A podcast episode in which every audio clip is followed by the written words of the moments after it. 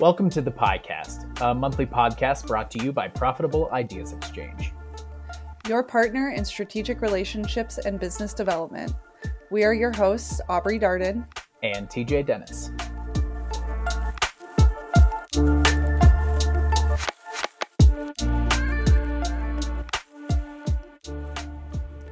Welcome back to the podcast, everybody. Today on the show, we have Jacob Parks, affectionately known as JP around the office, who is the president of Profitable Ideas Exchange, having led growth and operations in the company for 17 years. Jacob headed the research team on how clients buy, interviewing over 100 rainmakers at expert services companies, including consultants at Accenture, McKinsey, Baker Tilly, Deloitte, Goldman Sachs, and KPMG. Jacob moderates a peer group of middle market consulting firm CMOs, including CLJ, AT Kearney, Siegel, and Simpson Thacher.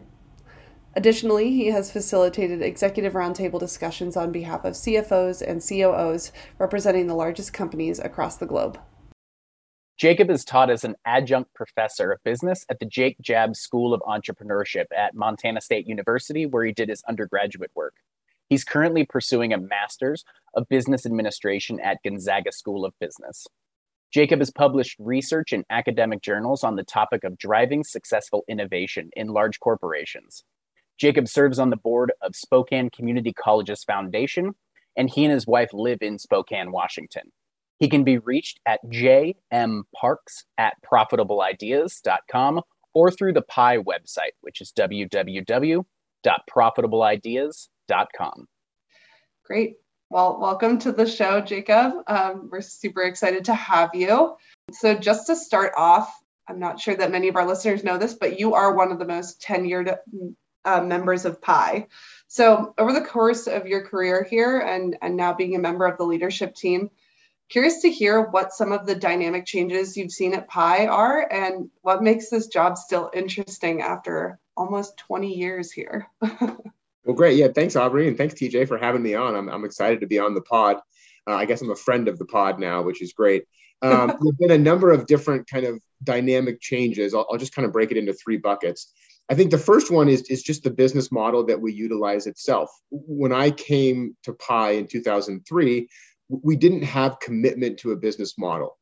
Um, we were actually testing a number of different theses. We knew that executives could improve their performance uh, get value and do so in an efficient way if we did the process that we run interviewing the executives creating an agenda that's bespoke to their interests and doing a time efficient session where their questions are answered.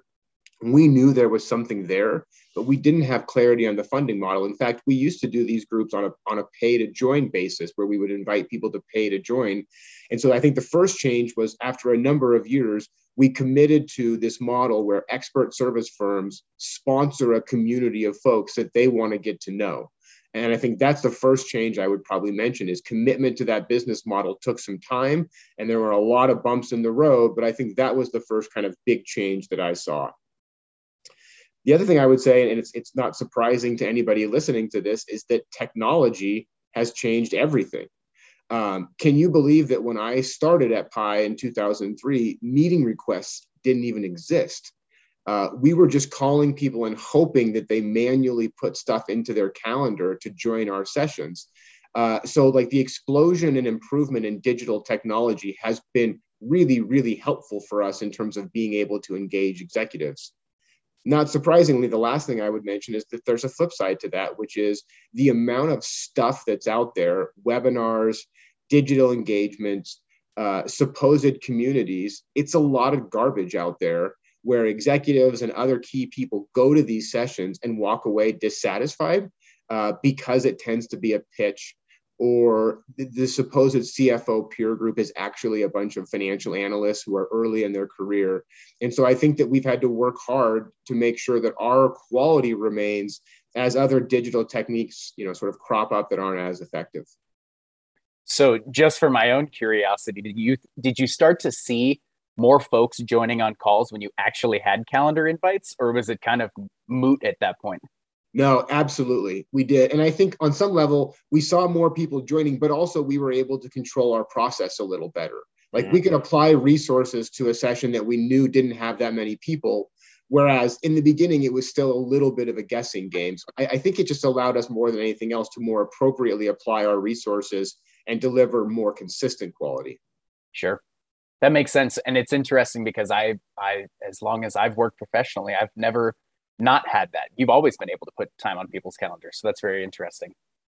Yeah. So, so relationship building is one of the uh, core principles for success at PIE. What does that look like for you? And then how do you approach relationship building? Yeah. So it's, it's, it is, I mean, to my mind, it is almost everything um, in business. It really is the most important thing. And, and it's not a zero sum game. And by that, I mean, I view it more as like a gas tank uh, that you fill up and use when you need to but you know that if you lean too hard on your your sort of relationships and, and those people your gas tank is going to run empty if you make it too much of a zero sum game. Mm. and so i think relationship development is really key. I'll just give a quick example of someone a good friend of mine a guy called rick kubiak who works for a company called procore. He called me up the other day and he said hey i'm advising someone and he's starting an expert services company and I'm wondering if you would be willing to spend 30 minutes with him uh, to talk about some challenges he has. Riggs and I have known each other since we were 14 years old. Uh, we talk to each other about everything. We are very literally best friends. But he is protecting our relationship capital by making a two way ask by making sure I'm okay giving my time and this person is okay talking to me. So that is a tiny little thing, but I think it illustrates a philosophy of relationship development that you really need to be careful what you do and make sure there's mutual value in basically everything. So there is this one word that I think we try to live by culturally in our company, and it's called lagniappe. So, so is a French word that they, they quite frequently use down in New Orleans, but basically it means a gift that a merchant gives to a customer to reward them for being a customer. I think the often excited uh, cited example is the 13th roll of a baker's dozen given to a, a priority customer. Mm. We use this basically as a cultural tenet of our company, and we tell our people look for the lagniappe, look for the opportunity to do something a little extra for your client, to make one additional ask on their behalf uh, to get one additional executive to a particular engagement. I think that is my philosophy is just trying to add a little bit of extra value whatever you can. But important, what I talked about earlier, you can't just you know empty your tank of relationships. It has to be iterative. You have to be creating value um, as well as giving value. And lastly, I had this great professor at, at Gonzaga called Dr. Stevens, and he talked about this idea that you have two kinds of, of sort of relationships your broad relationships with a bunch of different professional colleagues and you lean on them for a variety of things. But everybody should get five people they trust. Five people they can call on when they have a deep challenge that they respect their opinion and they can trust for career advice. And I have that in a form of a few colleagues, a few friends like Riggs that I mentioned. But I think that's a really good way to look at it too, is you need to have five people that you can count on in a pinch. Those are those uh, five people that you pin to the top of your text messages in your iPhone. That is exactly where they live. Uh, in, in, since I don't have a social life because of COVID, I only have business text. So that's exactly where they live on my phone. It's funny the that new technology on the iPhone with the pinning to the top of the text. It messed me up for so long. I would go looking for my text chain with that person and realize it was just right at the top. It's so, fantastic though once you get used to it. It is. I have gotten used to it, and it does save me time. I will say that. um, but but uh, Jacob, so talking about the lagniappe, can you tell us a little bit more about how that plays into our business? Like, what is the lagniappe we deliver to our clients? Why why do they keep coming back to work with us? You know, some of them for a decade. Yeah. So I mean, in general, I think most people listening know this, but we're in the business of, of building a bridge between our clients' expertise and the people who need that expertise. It also will not surprise anybody that we don't particularly like selling. People who went to school for seven years to become lawyers, or for six years to become CPAs, or, or for however many years you have to go to school to become a certified engineer, they don't exactly picture themselves in short sleeve shirts uh, negotiating car prices on a used car lot. And that is frankly the way that they see uh, sales in many contexts. And so when I think about delivering the lagniappe and going the extra mile for our clients, that's exactly the way that I think about it is what can we do that's a little extra to not sell people stuff because that implies uh, a transaction where someone wins and someone loses but how do we help them find the right people that they can work with? Um, there's an analogy that i use that is a stretch a stretch but bear with me. And it's as a consultant you're a doctor on a plane. And i think that our goal is to help those people find the right audience. So so you're like doctor on a plane? That sounds pretentious and ridiculous. What are you talking about? And here's what i mean. A doctor walks onto a plane and it would be absurd for them to go hey i'm a doctor in case anyone needs any help while i'm here i'd be happy to help uh, i specialize in surgery so whatever you need just give me a, a, a small paper clip and i can probably take care of you that seems ridiculous and nobody probably believes it. The same is actually true of consulting, right? I walk into a room and I go, I can solve your tax problems. No problem. I'm the guy. That seems sort of patently ridiculous. But if someone is sick on a plane, that doctor better stand up and help them. That doctor better get back to the back of the plane and do anything they can to save that person's life. And I think that they have some kind of oath that they take that makes them do that. And I think we can adopt a little bit of that as consultants we should help people when they need our help because we have a unique expertise to help them. And so when I think of delivering the lagniappe, I think of finding those opportunities as needle in a haystack as they might be on behalf of our clients and connecting that expertise to that opportunity. Yeah, makes a lot of absolutely. makes a lot of sense. I love that. Yeah, well, you said maybe it is a little bit of a stretch, but I, I love the way it's going back to what we were talking about at the beginning it's really about building that relationship and and making it less about sales and selling them something and more about connecting the people that have a challenge and a solution that could work together and providing value to them through that right that's right i mean we wrote the book and i think we didn't name it the people we did the interviews with named it every expert service leader we talked to was like never say sell. In fact, I reached out to one of another one of my close friends, another person in my five, uh, Scott Wallace is his name, and we interviewed him for the book. And he said to me, the first thing he said to me is, "Well, I would never say sell." He's like, "I have a business, I have to grow, and we need to earn new work, but I would never say sell in my office." Uh, and so that's kind of how we got to that title: is that we're not selling, we're looking for ways to engage and create value in, in a collaborative fashion. I must add that it is difficult to not say sell. I find myself using the word sell in my own life and not, and disliking it, even if it's not related to business development at all. I will tell you that uh, with my partner, I wrote a book called Never Say Sell, and I think the editors took out some 2,000 versions of the word sell. Really? So we couldn't help ourselves either, uh, because I think it's just it's interesting, right? I, I think it's a construct that doesn't apply to expert services. Like it's almost like we need another word selling a car is in fact selling and engaging in, in, in, in, the, in the procurement of professional services feels entirely different to me.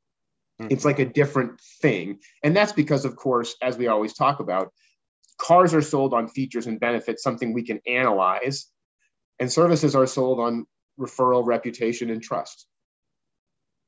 Makes sense.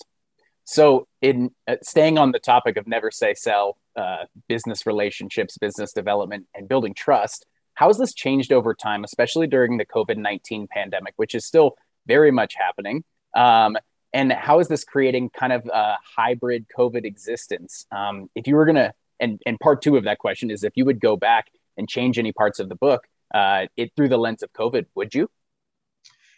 it's it's a great question. So interesting. Like we we turned the book in. I think as the as the pandemic started, we turned the book in, and, and we actually wrote an additional little opening to say, "Hey, this pandemic is going on." And, and, you know, at that point, it was like three or four weeks to flatten the curve, and we would be out of this. And, and here we are in year two. Um, so COVID has been, I think, a nightmare. I think it's made relationship development really hard. Um, I know, like many of you, I did a number of Zoom sort of cocktail hours with my friends at, the beginning of the pandemic, and I found it to be a, a, a truly disappointing experience that, that I couldn't actually connect with my friends. And it felt so performative uh, to try to do this thing, particularly after about nine hours of Zoom calls with my colleagues that day. Right. It, it just felt impossible. So I think we have had to adjust a little bit of what we do in terms of relationship development. I will just tell you that my first instinct, if we ever have a prickly situation, a tough thing going on with a client, is like, get me a plane ticket. I'm going out there to see that person so they can see that I care, uh, that I'm fired up about their issue. And having that taken away from us, I think has just been, it, it's inhibited our ability to, to sort of create relationships. I talked about this a little bit earlier, but I also think that some of the things that, that we used to do to sort of keep relationships alive, to nurture relationships. Here's a piece I thought you might find interesting. Um, I want to introduce you to this person. Because there is this proliferation of garbage out there, it's harder and harder to rise above sort of all the different automated techniques. I'll tell a quick story. Um, I was applying to get a, a new mortgage recently, and I and I so I went through all the process I signed up, I got the mortgage. I worked with one particular guy. And so on my final call with him, I said, Hey, you know, I'm, uh, I got a mortgage with you. You can stop sending me the like notifications from your email box about new mortgage rates. I literally just finished buying one from you five minutes ago. And he was like, Oh, I don't worry about that. I can't turn that off. That's going to keep coming to you.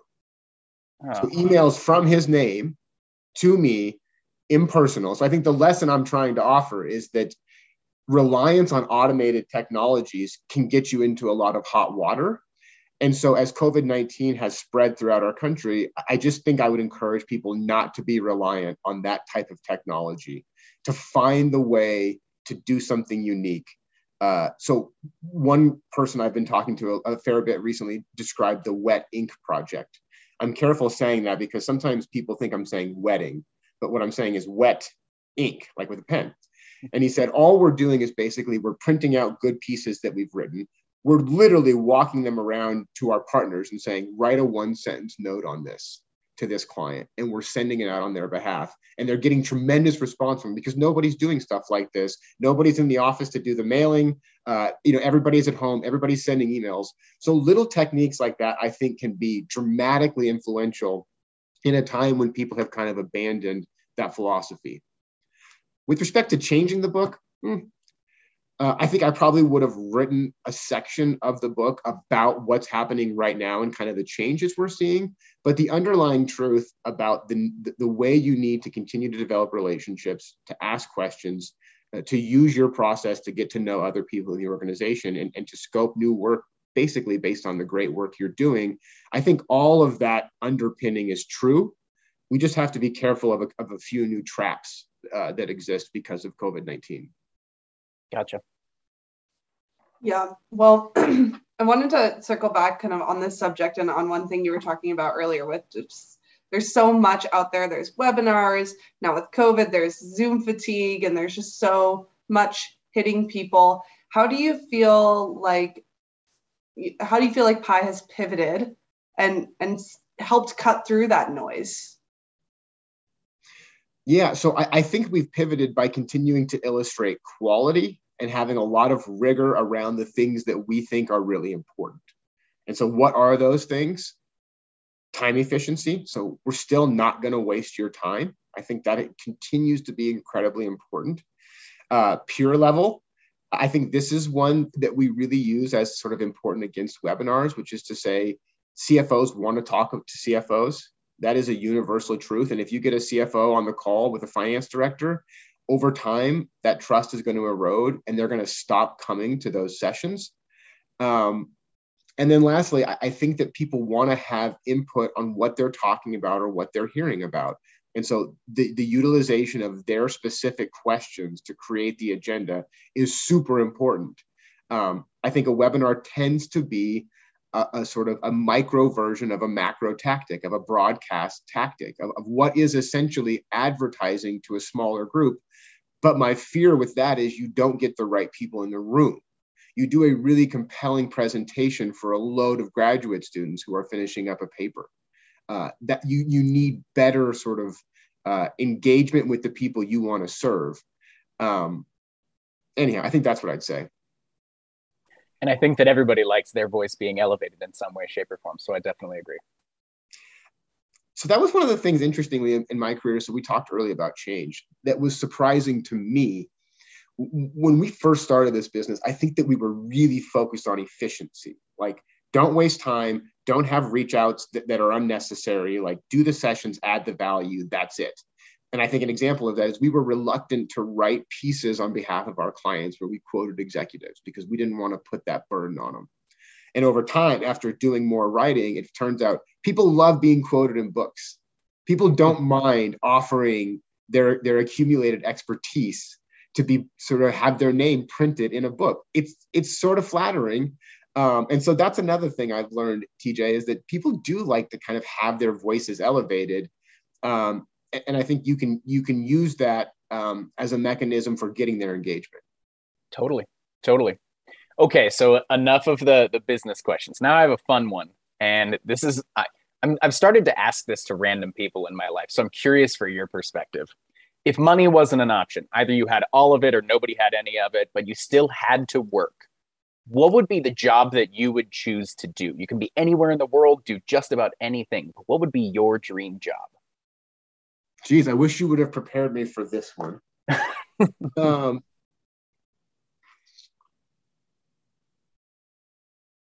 it's amazing, by the way, how many people resort immediately to being a fishing or ski guide. I think a lot yeah, of that so being based in Montana, but I don't have that problem. I I, I see this in, in, in two in sort of two tracks.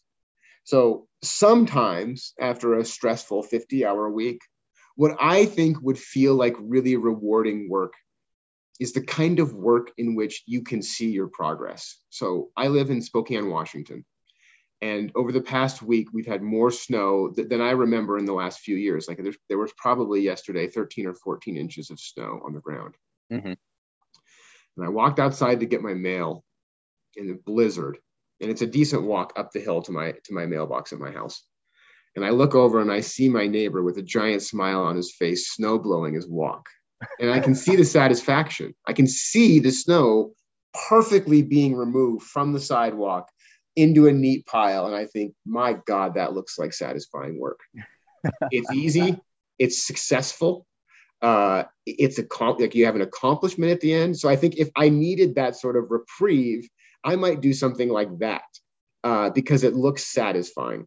But probably a more serious answer is that I would be a teacher at a community college. Okay. Um, I, I currently am on the, the sort of Spokane Community College Foundation. So I work to sort of raise money and, and help students with scholarships and things like that.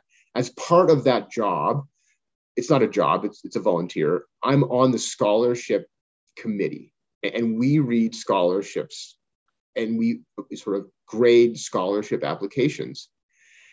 And I think if you're looking for a place in our country where we can have the most impact on people's lives and we can create better lives for people, I think it is in the community college setting.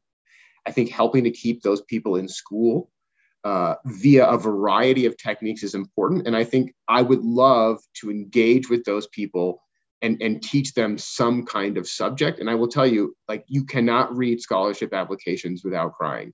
The stories are heartbreaking, they're moving, and these are people who are busting their asses to improve their lives. And i think if i could do anything in the world i would help them on that journey. Very cool. Yeah that's so amazing and so cool that you get to have while maybe not being a teacher at the community college you do get to have some impact on on those people. That's amazing. Or snowblowing um, who knows? or snowblowing could go either way um, great, Jacob. Well, thank you so much for for coming on the show today and for taking the time to chat with us. We're grateful to have you as one of our fearless leaders here at PIE, and and um, yeah, great having you on the show. Thank you very much. I enjoyed it. Thanks, Jacob. Bye bye.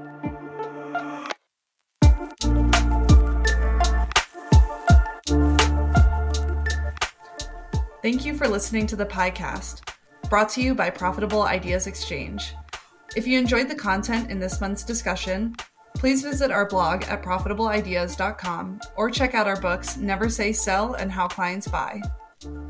Profitable Ideas Exchange, connecting powerful minds and making the world smarter and smaller.